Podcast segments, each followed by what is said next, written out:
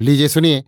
सूर्यकांत त्रिपाठी निराला के लिखे उपन्यास, काले कारनामे का, भाग तेरह, मेरी, यानी समीर गोस्वामी की आवाज़ में। दूसरे दिन आठ बजे दो सिपाहियों के साथ थानेदार आए। धर्मशाले में उतरे। गाँव के जमींदारों को बुलाया। चारों ओर हलचल मच गई। सबको निश्चय था कि रिपोर्ट हो चुकी है। माता दीन थानेदार से सहमत होकर भी न हुआ। गाँव भर में उसने भी अपनी दो रंगी उड़ाई थी। मजदूरों से अच्छे अच्छे पलंग दो तीन उठवाकर जमींदार राम राखन ने भिजवा दिए। साथ कालीन घर में पूड़ी और साग का नाश्ता बनाने के लिए कह गए। थानेदार को ये पसंद नहीं, मगर हिंदुओं के गाँव में मुसलमान पकाने वाले के न होने पर ये खाना स्वीकार कर लेते हैं।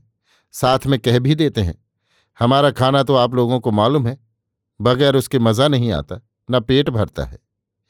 तीन चार पीपल पाकर और महुए के पेड़ धर्मशाला के आसपास हैं। कुछ ही दूर एक पक्का तालाब, पक्का कुआँ, स्वच्छ जलवाला धर्मशाला के साथ लगा हुआ है।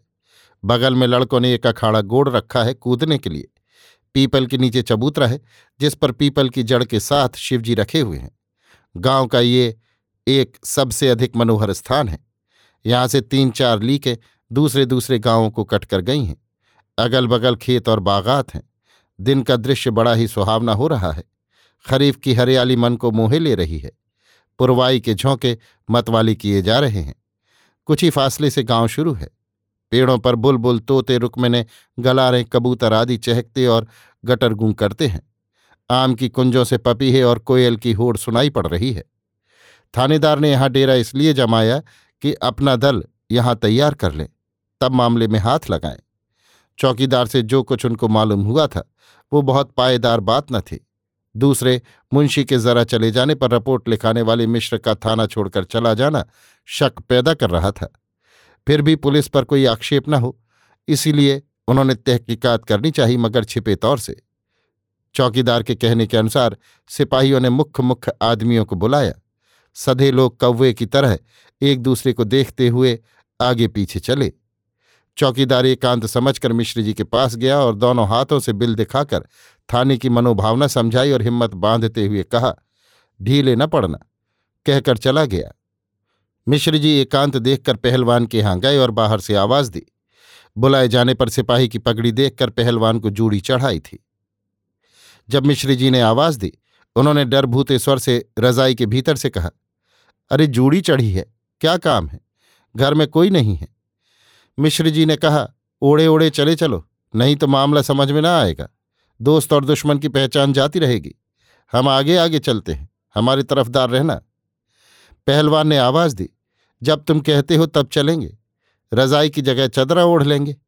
कहकर ज़ोर बांधा कि मददगार है। राम राखन अपने पूरे सहायकों के साथ मामले को साध कर आगे पीछे चले। राम राखन लीला राम रमाशंकर यमुना प्रसाद देवी प्रसाद शिव कुमार तथा गाँव के और और जमींदार और महाजन। एक एक करके पलंग पर बैठे हुए थानेदार के पास पहुँचे और कमर भर झुककर सलाम करते गए। फिर दूसरी चारपाइयों पर अदब के साथ बैठते रहे। गोड़ित लोगों को तंबाकू खिलाता और हुक्का पिलाता रहा। थानेदार के कहने के माफिक, अभी ये सरकारी काम नहीं। गाँव के लोगों से थानेदार की आपसी बातचीत है। इसी बीच मिश्र जी आए और साधारण रूप से थानेदार को सलाम किया। यह मिश्र जी का बड़प्पन राम रखन की नज़र में आने वाला नहीं और जबकि वो मुद्दई है। उन्होंने मिश्र जी को बुलाकर नहीं बैठाला ये बात मिश्र जी को खटकी, मगर कुछ बोले नहीं। संसार वाली नस दबाए हुए, होश दुरुस्त किए हुए, धर्मशाला के चबूतरे पर सब की तरफ़ मुँह करके बैठे। उनके बड़प्पन की तरह ये चबूतरा भी चारपाइयों से ऊँचा था। तेल लगाने के सहज स्वभाव से राम राखन ने हाथ उठाकर कहा, सरकार के सामने शासन से ऊँची जगह ऐसी हालत में मिश्र जी आपको न बैठना चाहिए।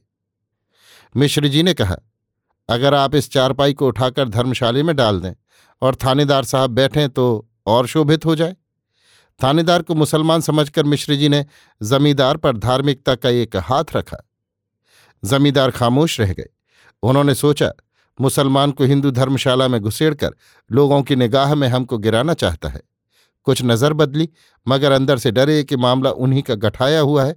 कहीं ये उल्टा खुदाई न गले डाल दे। दबकर ढांढस बंधाते हुए कहा, बैठे रहिए, जैसे चारपाई, वैसे चबूतरा। थानेदार बातचीत तौलते रहे। इसी समय चदरा ओढ़े, कोट पहने, कांखते हुए पहलवान धीरे धीरे आए और जहाँ मिश्र जी बैठे थे, उसी जगह एक किनारे से थानेदार को दूर का सलाम करके बैठे। उनको निश्चय था, ये गठना उन्हीं पर है। एक चारपाई पर सिपाही बैठे। गाँव के तीन चौकीदार लाठी लिए हुए अगल बगल खड़े थे। इक्के दुक्के लोग जो राही थे या जिनका मामले से ताल्लुक न था, आते जाते रहे। थोड़ी देर में जमींदारों वाली चारपाई के एक एक पाए के पास पान दोहरा खायों की तंबाकू की पीक से बित्ते बित्ते भर ज़मीन रंग गई। गाँव में भीट, गाँव के तमोली, कई रोज की तैयारी, सैकड़ों की संख्या में लगे पान लौंगदार ले आए। इलायची दोहरा और जर्दा वाली तश्तरियाँ भी दो तीन सिपाहियों ने पत्ते चबाने वाले बकरों को मात किया। झूठ के मामले में जमींदारों की चौगनी फुर्ती थी। अभी आप सुन रहे थे सूर्यकांत त्रिपाठी निराला के लिखे उपन्यास, काले कारनामे का भाग तेरह, मेरी यानी समीर गोस्वामी की आवाज़ में।